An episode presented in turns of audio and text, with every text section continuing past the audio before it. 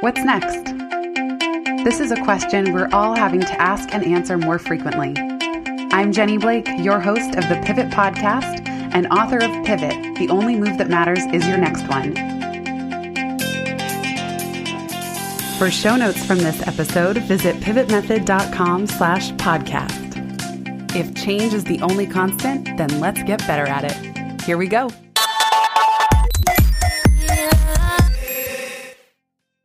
Hello, my friends. I am so excited to have today Casper ter Kuile.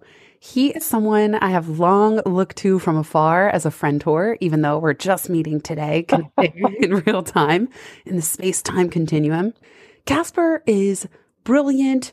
He has such a beautiful heart inside and out. And now I'm understanding how bright his energy is as well.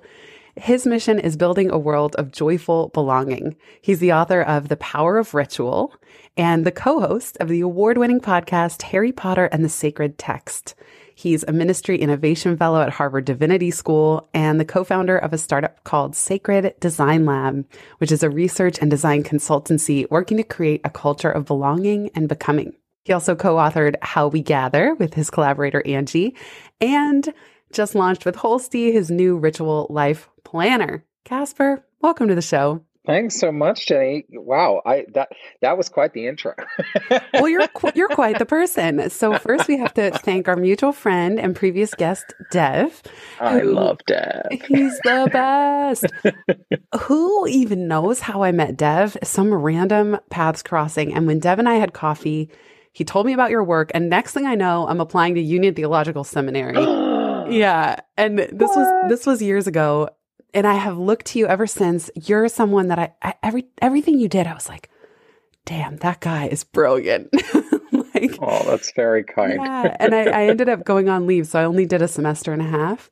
But the work that you and Angie did when when you were first on my radar was about. Mm.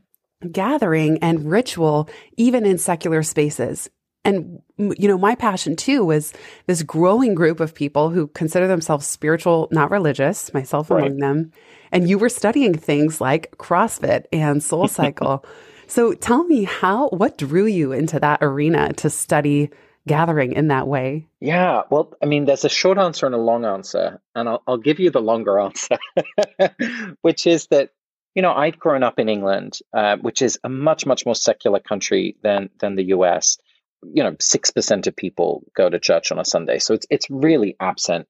And I had really never engaged institutional religion. Certainly growing up as a, as a young gay man, you know, I really thought religion was either cruel or irrelevant. Like it was, it was, it was really just not a part of my life. But as I became more and more involved in um, activism, especially on climate change, which is how I met Dev, I was just trying to remember how did I meet Dev? But we, we were both involved in the youth climate movement, I started to realize that so much of what I wanted, you know, to see change in the world wasn't just about policies or politics, but it was really the paradigm through which we understand ourselves. You know, are, are we individual beings, you know, walking through the world on our own, or are we part of inherently connected systems? You know, are, are natural resources there for us to use and abuse, or is a forest or a river something sacred that has inherent worth and dignity? So the, the way in which we frame our experience of the world shapes what we actually end up doing in it. And so I became more and more in more and more interested in religion, kind of as a tool or like a strategy for social change. So I ended up in divinity school as like a gay atheist, kind of interested in what I could learn from religion. Perfect. and, Perfect. And apply, right. and, and apply it elsewhere. But my experience of div school ended up being so rich because it gave me a whole new language to, to even understand my own interests. And so that focus on gathering came from my own experience of having been pretty lonely in middle school and always being very conscious of who is included and who isn't right like what is the what is the dynamic of this social cluster whether it's in the workplace or, or, or in an activist movement you know, or even on the subway. Like I'm always very like tuned on to how relationships are working. And as I was learning in the classroom about traditional religious congregations, I started to think about these secular places where people are gathering now, you know, whether it's fitness communities, as you said, like Soul Cycle, whether it's creative groups in maker spaces, whether it's justice groups, or even, again, the workplace.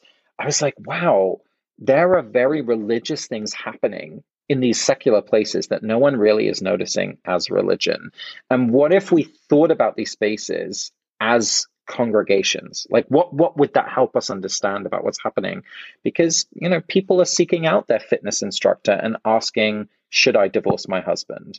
You know, people are going to, you know, the, the person leading their maker space and talking about their mental health challenges.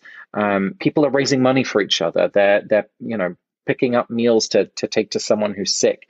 Uh, you know, all, all of these things that you would expect to see in a congregation were happening in these in these secular spaces. And so that's what Angie Thurston, my, my colleague, and I started to write about in this paper called How We Gather. And and to our surprise, it really traveled because I think it it it just hit on something that a lot of people have been thinking about, but no one had kind of written down fully. Um, so it, we ended up connecting with hundreds and hundreds of these kind of community leaders and learning about what they were doing and what they needed. And then I, I remember seeing the New York Times profile. The New York Times picked that up. happened. Yeah. That's exciting. I was like, he he has arrived because I was already following the paper prior to that, and then all of a sudden I'm opening my Sunday paper, and bam, there you are, you and Angie, huge spread. It's so cool. I think. Yeah. I mean, you're really putting your finger on something, and, and thank you for sharing your experience growing up. I grew up in San Francisco, so as well, like. Mm. I just couldn't understand, not to mention I had parents of two different religions. Mm. So, from a double belonging perspective, it's built in Right.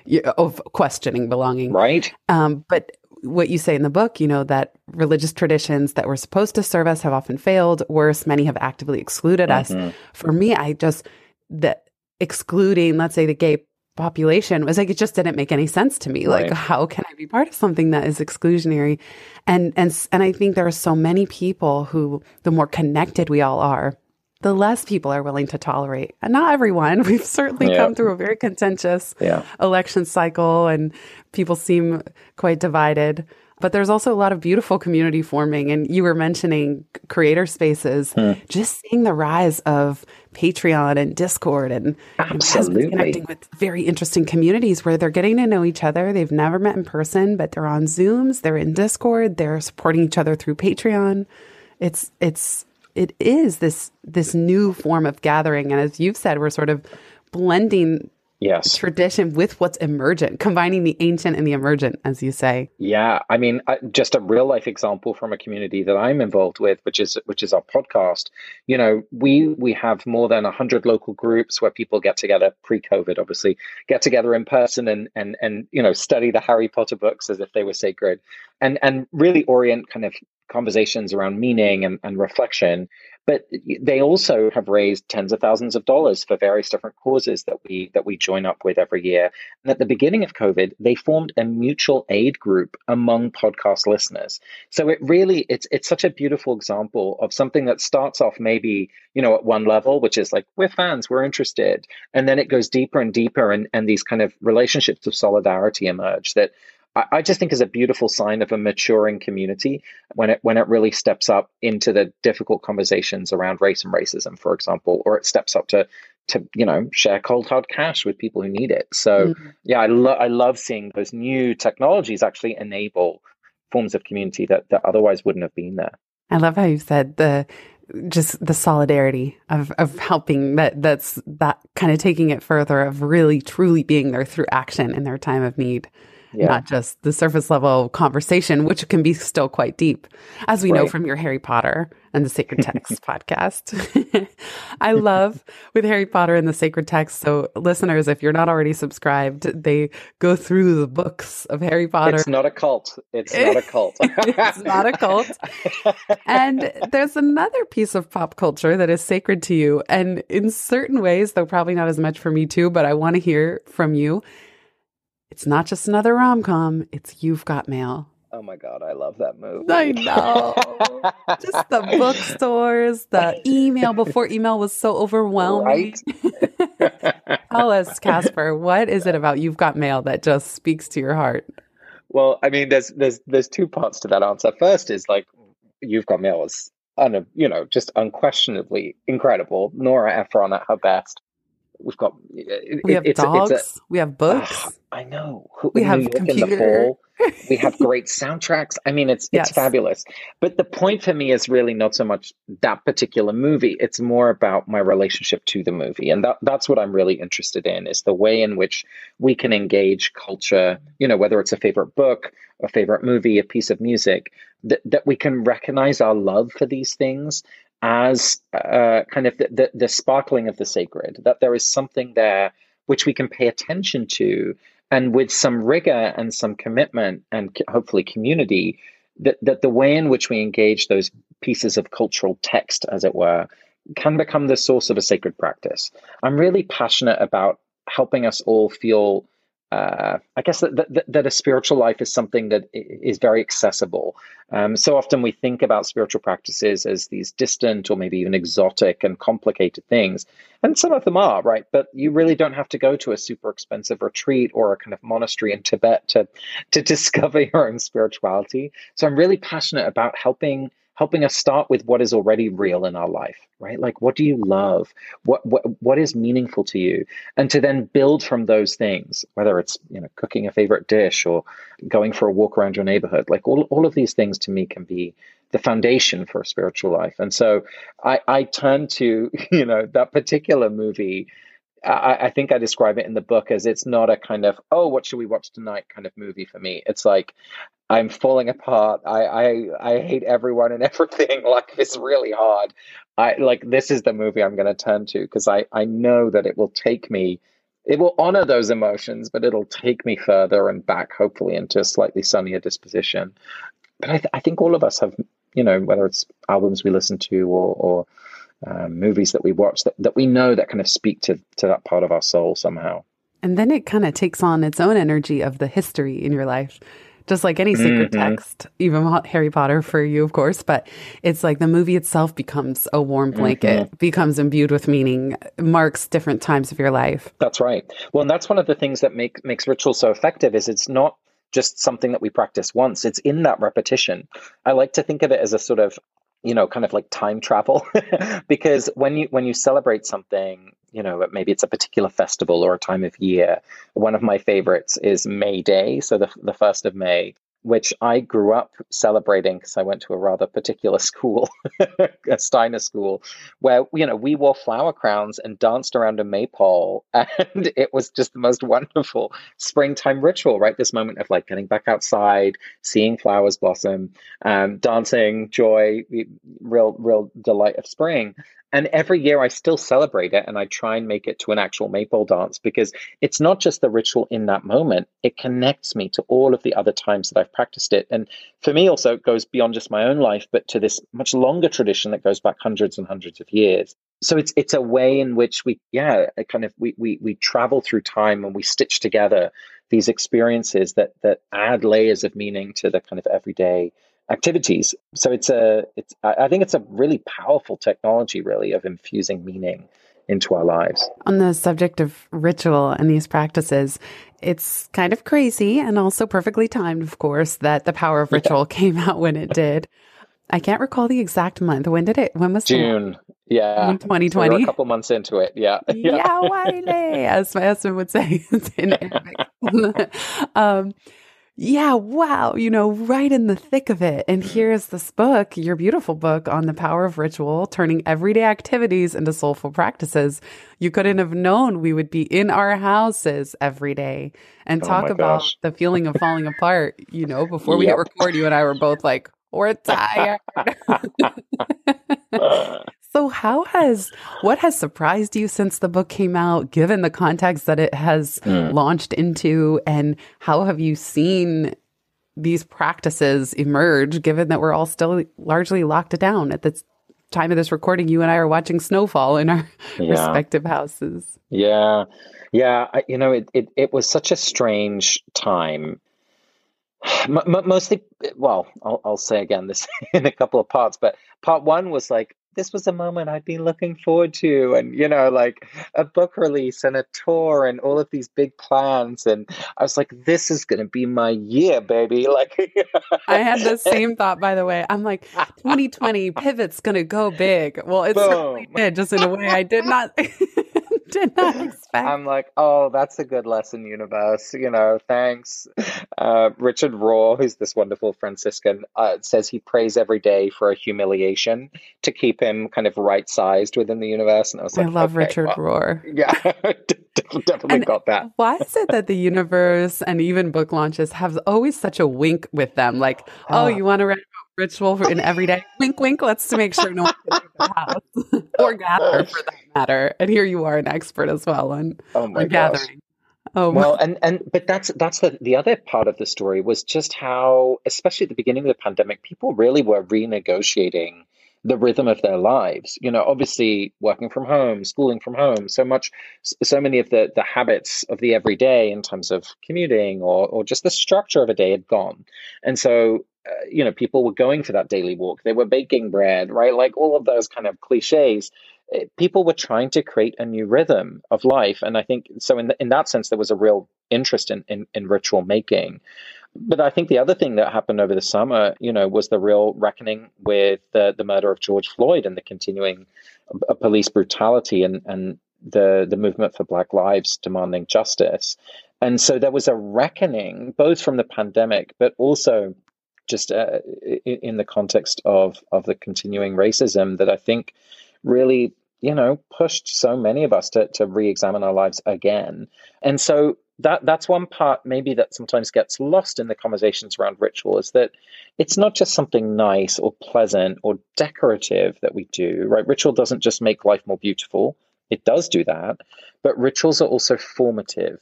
So they are practices that shape us in a particular direction and and and so we have to be careful what kind of rituals we're choosing to practice because what we practice we become.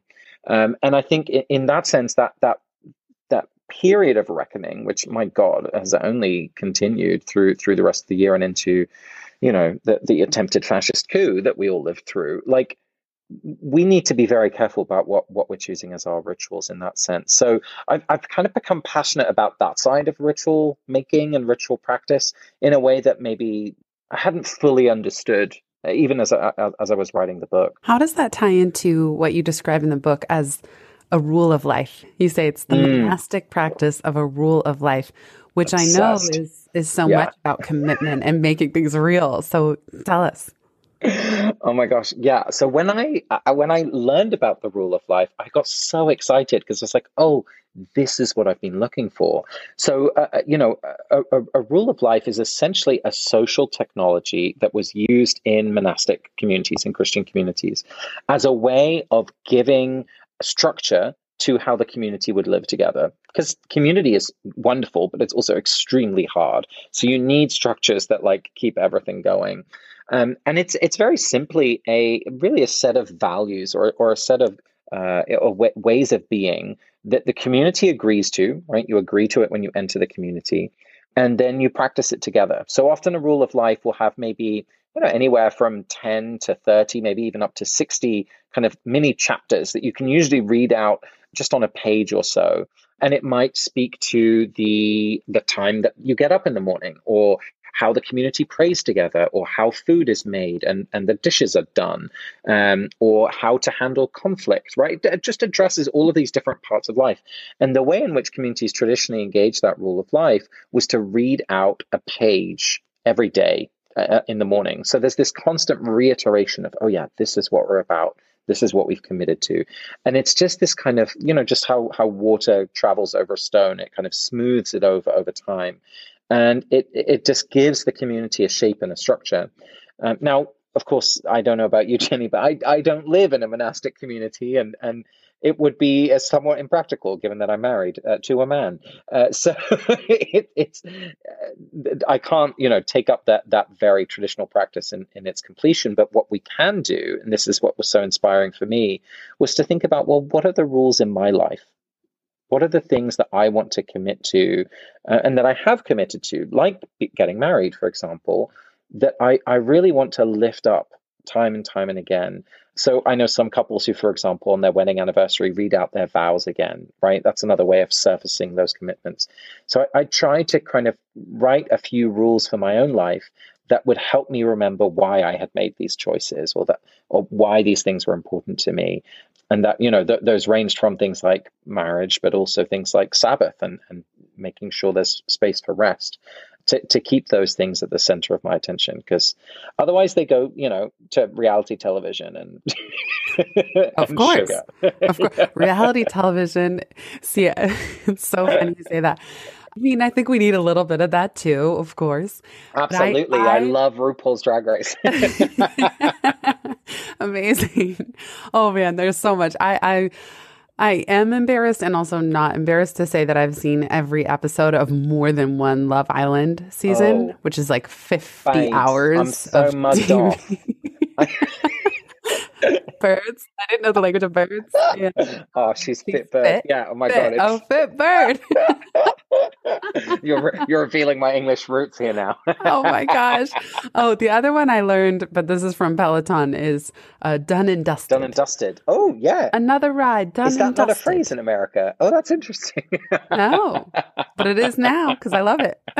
yeah, it's great. So like, oh, I finished that. Ah, done and dusted. Yeah, yeah, yeah, done and dusted. Oh, and then oh, the other one I learned from Love Island that I love is Bish Bash Bosh. Bish bash bosh. Oh, I have said that in work meetings, and people. What is it me. like miscellaneous? Like oh, mm, bish bash bosh. No, no, no. It's more like it's like task completion. So it's like done and dusted, but it's more oh. like you've you've you've. Um, but it's done with pace and uh, and and maybe some ferocity. So we're gonna we're gonna work through this recipe bish bash bosh. Like we're gonna get it done. That's kind of the vibe. Yeah. Or or we're ma- we're making decisions today in this meeting. Bish bash bosh. oh my gosh, this is a great name for the podcast. It is. That would be the backup name, but I mean, an entire show could be called Bish Bash Bosh. It'd be so fun to say.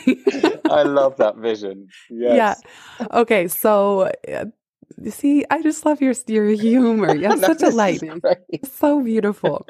Okay. Speaking of the rule of mm. life, I triple dog eared and underlined the commitment that you shared with us in the mm. book.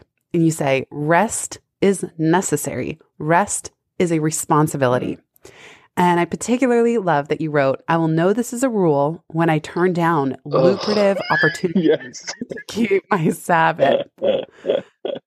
How is that going? Because in a way, I feel we've all had some uh-huh. sort of forced uh-huh. rest. But as you and I connected before recording, I want so much more rest. Yeah. I'm like deeply tired in my bones from 2020. Mm-hmm.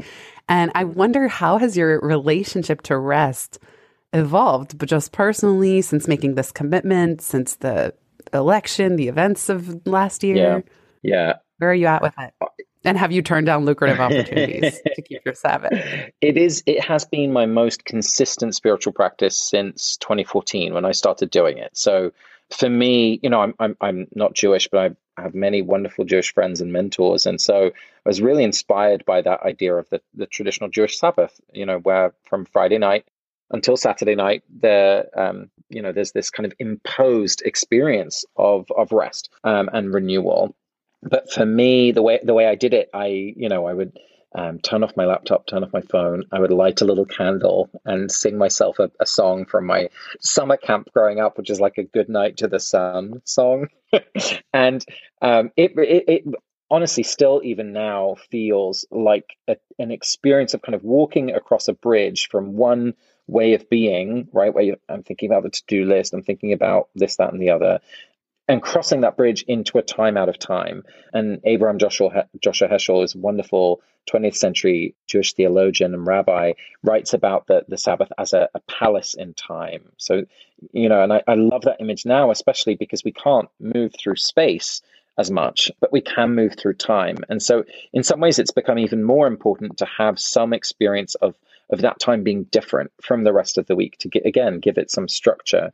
But it has changed. You know for me usually my life was very very oriented around other people. Lots of travel lots of meetings wonderful relationships. And so that kind of 24 25 hours of sabbath time was really about stillness and quiet and solo rest and now it's it's kind of different and so i'm I'm trying to lean into more kind of creative practices during my Sabbath time. So I have a Shruti box that I like to sing along to, and and to you know do something that I don't do in the rest of the week, like like making music.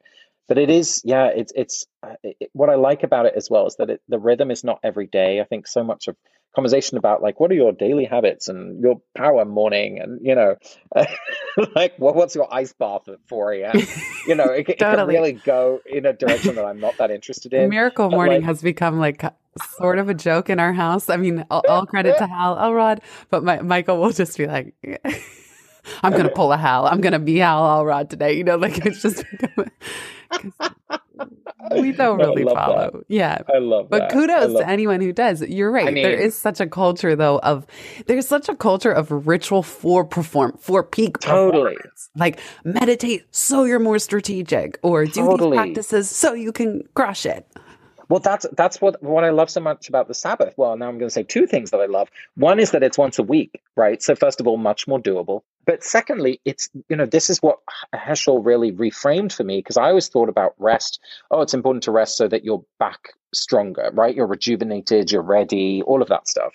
And and Heschel describes the Sabbath as an imposition that it's not there for you to get stronger or better or ready for the work week That the Sabbath is there, you know, in his theological context for God. And so it's about you honoring that kind of that commandment. And it is in fact the the work week that is gearing you up for the Sabbath. So it's a total inversion it, it, it's saying the, the point of work is that you can experience the Sabbath, not the other way around. And so that's what I love about that language of you know having a taste of heaven and and all of these rituals associated with Sabbath time, like sharing a beautiful meal with the people you love, um, you know, like creativity. I mean, you're even a commandment in the, in the tradition is that you make love on the Sabbath. So we're you know really leaning into all of the good things in life in in that kind of window of time. But it's such a different way around from exactly what you were pointing to, which is this kind of performative element around ritual of like, I'm going to do this, I'm going to achieve that, and then I'm going to post about it on Instagram. right. Well, it's it's. I also underlined in the book because it's true in my experience as well. You say, indeed, the most spiritually mature people I've met are the least well known. Right. And yes, and and there, what is it? Because as well, the more spiritual I've gotten, the less what Tosha Silver calls doership. Mm. I have like I kind of mm. dropped mm. any attachment to metrics, goals, revenue mm. figures. And there's part of me that I get self conscious. Well, am I even running a business if I just mm-hmm. surrender to the whole thing? I just mm-hmm. surrender all of it and I I'm active and I take action. But it's just so interesting. And I wonder for you, just uh, that tension because you even how you described email i was like yes this is me. And it's like this desire to get the work out into the world yeah. you know but also rest and go inward and and just be. And it's quite a tension these two things. Uh-huh. Next question yeah, yeah. Me, Casper, I need your answers. no, I mean, I, listen, I'm 34, so what do I know? But uh, the the thing that I feel like at this point is I don't think I'm ever going to solve that tension. I think I'm just that's just always going to be there. Um, and even even in my choice of grad school, I, I went to the Divinity School, but I also went that to the public policy funny. school, right? Like I, I, I, if it's just the land of spirituality, I can get frustrated because I'm mm-hmm. I want to do things and I and not just in the sense of like I have some sort of addiction to doing things, but I'm like the world is seriously screwed. Like you know, we can't just it, spirituality should never be an ethic of escape, right? It should be about mm-hmm. an, an engagement. And to engage with the world, you do need to do lists and you do need action plans. At least I do. so it's it, it it's a real tension because I I can get caught at either end, and and it's all about finding that integration for me. And I, I think that the final thing on it for me is that I can't do that integration on my own. I really need a community of people around me who, even not necessarily that they've figured it out, but just a group of people that that kind of sit with it with me and can recognize the patterns and maybe nudge me here and there when I need nudging and receive nudges from me. Right, that that sense that that it's not something that we can navigate on our own, but we, we need others with us. I was going to say, it seems like you've done a really great job of partnering and collaborating. That Mm. You're someone that it strikes me you don't actually try to do it all yourself. and oh god, no. And it's worse fact, when I do it on my own. That, that, honestly, it's very selfish. The, the, the thing I'm making is always better when I do it with someone else. yeah. well, it's it's just incredible what you've created through collaboration. And I wanted to ask you, I don't know where I feel like you did some work with the On Being project. Mm. Am I mm. crazy? Mm, yes, yeah. We um, are, are, now the organization Sacred Design Lab, which is my two colleagues and I. Um, we we were embedded at On Being for a year. Yeah. Oh my gosh, that's just so cool. It's like that's the you've arrived moment as well. it's a wonderful podcast. Yeah.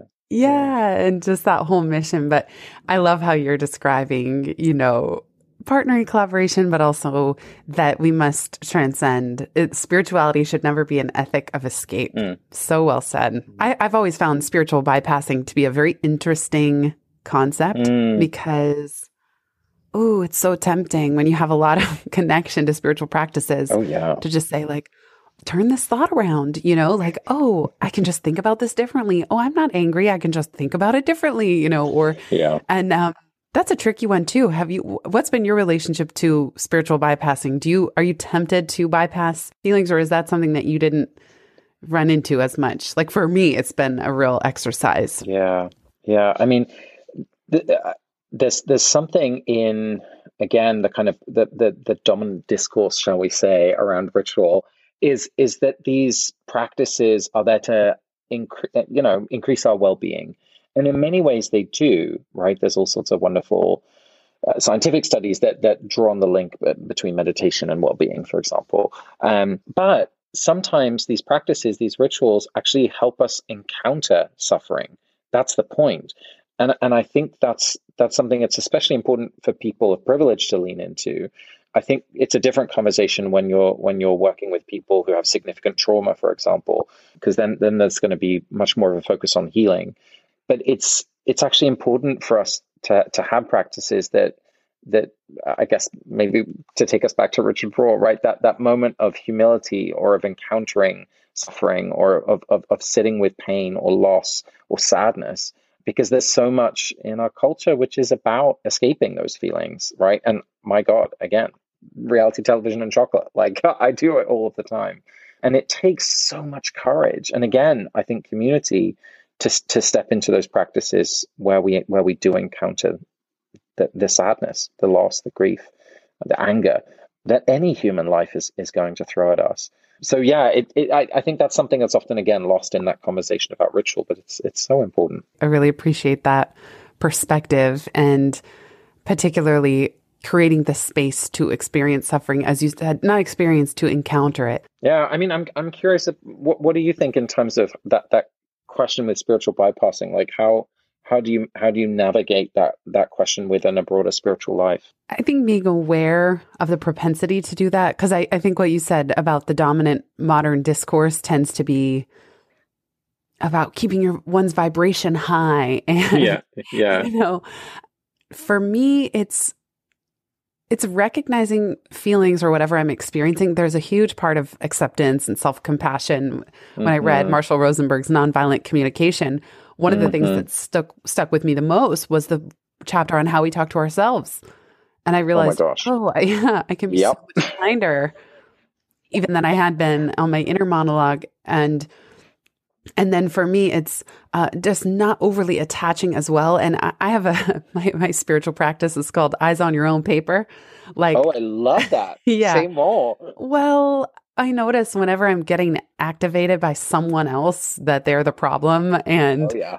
can they just fix themselves and they're annoying me, or uh, I eat everyone. Yeah. exactly. exactly. I have to go eyes on your own paper, am I? Or when I'm in compare and despair, maybe I'm oh, coveting something that someone has or appears to have. And so whether it's annoyance, um, frustration, anger, uh, some sort of jealousy, envy sort of situation, I go eyes on your own paper. Am I doing what's within my power? Have I exercised today? Am I doing my practices? Am I taking responsibility for the things I'm either annoyed by or uh, wish I had? You know, and it's just, it just reminds me whenever my focus is on someone else, and a huge part of this credit goes to Byron Katie as well and the work, because you kind of turn the thoughts around. So I do do, I will say, I do do a lot of work to try to turn thoughts around before I attach to them as the truth, while at the same time somehow letting the truth of my experience exist as it is. Mhm. And I probably have my, my, my anger issue is probably that I don't get angry enough. yeah. I think yeah, I yeah. resist feeling that emotion in particular. So I probably bypass the most, but I just go Yeah. straight to sadness. I'll just, Yeah. I, I don't really yell. I'll just start I crying. I feel you. Yeah. and that's i mean that's so gendered as well right like there are reasons why why that happens i i want to i want to share one of my favorite like Please little do. self-talk things that i learned from my very dear friend and mentor um carol zinn who is a gosh i don't know exactly her age but she is a a, a, a- woman of great wisdom and a catholic nun who now leads the kind of umbrella organization for all catholic sisters in the us and she taught me this very, very simple three word thing that whenever I have a thought about someone else, I have to add just like me. So on the one hand, you know, I "Oh, love hate that. driver, you know, he's he's so bad at driving just like me, or she's so annoying, why does she always talk too much just like me? But the the times when it really hits me is like, he is so hot. Just like me.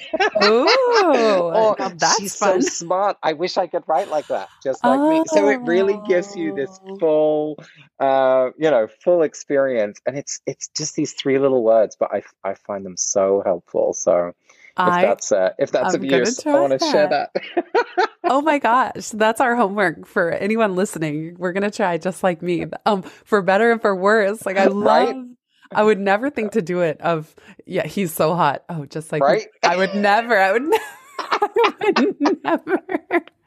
and it will honestly just amazing. crack me up sometimes. Like I'll be on the sub, you know, pre-COVID, I'll be on the subway and be like, "Wow, that guy's really cool shoes," just like me. That is brilliant. Oh my gosh. I know no better place to practice than the greater New York City. for real. you know, okay, so then I'll share my fortune cookie phrase that I learned Yes, from Tosha Silver, who I've mentioned many times. Have you read hmm. Outrageous Openness, Casper? I have not. I need to put that on my list straight Must. away. Yes, Okay. that's your homework. Great. Okay, so she says that often we get very stressed in our lives. And you know the fortune cookie that when we're teenagers used to add in bed, like you will have wealth in Yes. bed. Okay. Well, hers that she adds is with God or without God. So it's like, Huh. oh, I just don't know how I'm going to pay my rent without God. Oh wow. And so she'll, she'll, she'll, that's her way. And for her, God, she's very universal in Yes. terms of all Yeah. the deities, all the gods, anything, the, the divine, you know, is welcome. She wears a necklace for so many different uh, spiritual figures. I love it. Yeah. So this thing of if you just append to any stressful thought and you say without God, it's like, well, yeah, you don't have to do it alone. You can Mm. invite guidance. You can ask for next steps. You so Mm-hmm. yes, it is going to be impossible to move this boulder without God, and that's what she appends to every I like that. And it's Mhm. I, it's it's interesting to me, especially because you know, in in my work over the last, gosh, at this point, five six years, I've spent so much time thinking about the the practices of religion, right? The rituals, the spiritual disciplines, the practices, and and I've really downplayed the role of belief or, or, or theological ideas, particularly the role of God, because I often think that's the question America is obsessed with when we think about religion. It, the question is always like, do you accept Jesus as your Lord and Savior, right? Like this kind of Christian hegemonic kind of imperialist tone, which which which is so not the reality. Even within Christianity, I would say, uh, uh, certainly beyond Protestantism, but also just when you look at religions around the world, you know, beyond Christianity, the the centrality of belief is absolutely not the case. So much more is about what you practice. You know, do you venerate elders? Do you light candles? Do you eat this kind of way? Do you go on this kind of pilgrimage? But having said all of that, I, I'm noticing my own interest now is actually heading more towards those kind of theological ideas and questions and like what is the role of belief alongside these practices so I, I like that practice that you shared because it it kind of opens up that question every time of like well what does it mean to be with god when you're looking at a you know a debt that you can't pay like really what does that mean i don't know but i want i want Mm. to think much more about that Yeah. And what does it mean to call on something bigger, even if you don't know what it is? yes mystery, yes. as in seminary, they'll often refer to it as mystery, capital M. Yeah, yeah the, exactly. Mm-hmm. I've started to think that the idea of God might be as just as powerful as the actuality of God. Like that's something I, I keep encountering in my own thoughts. It's like, does it does it even matter if it's real? Right. You know what I mean? Have you um, have you read a book called Agnostic? Uh, not not that I can remember. It's so no. good. Okay, you're getting all the homework from this. I'm getting all the homework. I love this, Jenny. It's beautiful. The, what I love about the book Agnostic because it moved me so much when I read it because mm. it's all of, about embracing mystery. And mm. if anything, the book is a study of mystery and just saying mm. there are many people who consider themselves agnostic only to the extent that they don't know what they don't know. Yes. They're willing to live in the mystery. And it doesn't mean that they're cold hard atheists, which I was. If anything, I was more atheist than anything else before I encountered Buddhism and Taoism and yes. Have evolved now into a deeply spiritual place. But it never, for me, it never came under the organized religion umbrella. And yeah. I, I, I, as well, I was going to church with my, my husband, Michael, and they handed me mm. a flyer that said, you can only be saved through Jesus Christ. And yeah. I understand that's part of their belief system, but I felt when you say that to me, it doesn't welcome me in. It, it doesn't. Yeah. Um, so anyway, that's a whole nother tangent. But the mm. book Agnostic is very beautiful for just living in the mystery and op- opening to something bigger without knowing what it is or even what to call it. Mm. I just, uh, you know, that that's revealed in the data as well. You know, at this point, forty percent of our generation, of the millennials in the US, are now unaffiliated. But it really doesn't mean that that's the number who are, as you said, like hardened atheists. It's a much, much smaller percentage.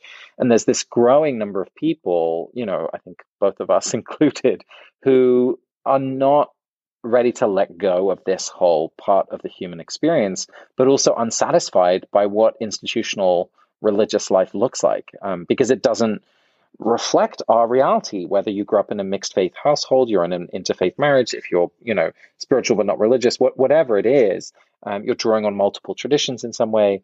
It, for me that's one of the biggest kind of design tasks that's before us is what will it look like to construct unity of relationship in the context of diversity of practice belief and even perhaps geographic location. So going back to those kind of new technologies that are enabling communities to exist from afar, but with real stakes, you know, with with real help and with real relationships at the center.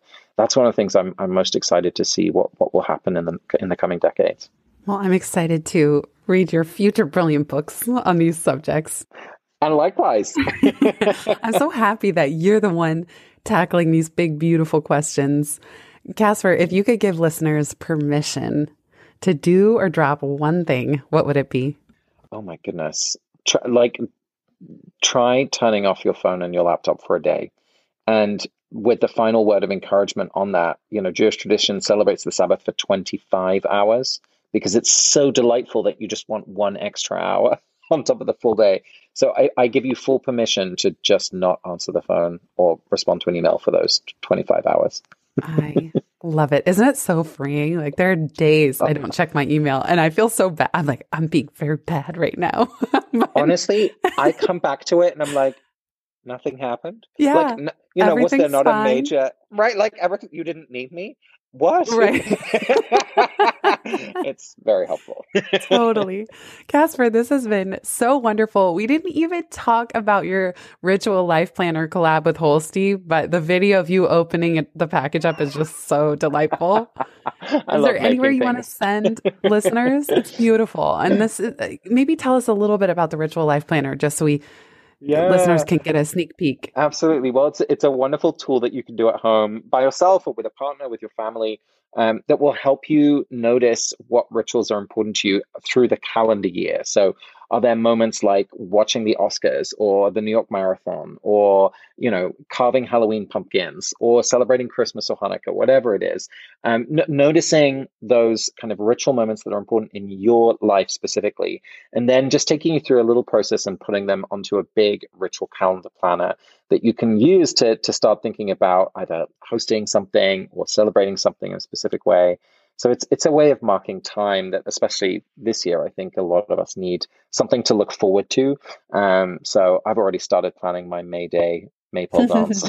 I love it. Um, and yeah, it's cyclical. Can... I love that the the the planner itself is a circle. There's a poster that's a giant circle, which is so beautiful. Yes. Thinking about our year that way.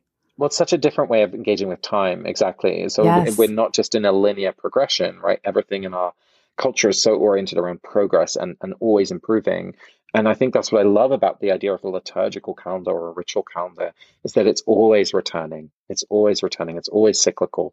Um, and so that, you know, Joan Chittister describes it as a process of spiritual ripening, of, of mm. living through those rituals over and over again.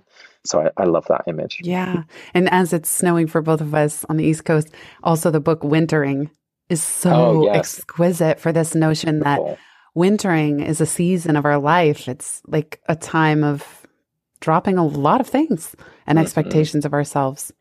Mm-hmm. So we'll we'll throw that into our epic book list feel, from this yeah, conversation. I feel moved to say amen. yeah. oh my goodness, Casper. Well, amen to you. Thank you for everything. And this this interview, listeners, was like long awaited because for a variety of reasons we've rescheduled a couple times and. Oh, it's just always perfectly timed. If you don't already have a copy of Casper's book, check out The Power of Ritual. And you can go to holstee.com to get the Ritual Life Planner. Casper's website is caspertk.com. What else? We can send them Harry Potter and the Sacred Text uh, text wherever you yes, listen to exactly. podcasts. You'll you'll find your way around with all of that. That's yes. more than enough. the Casper rabbit hole of glee. Thank you so much for having me, Jenny. No, that's wonderful. awesome. Thank you so much, Casper. Thanks everybody for listening.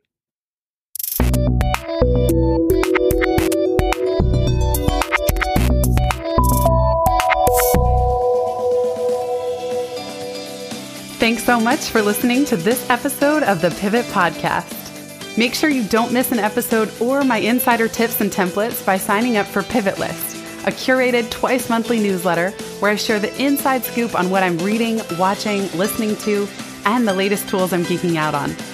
Sign up at pivotmethod.com slash pivotlist. Get show notes from this episode at pivotmethod.com slash podcast and connect with me on Twitter at Jenny underscore Blake. Remember, build first, then your courage will follow. Hasn't it always?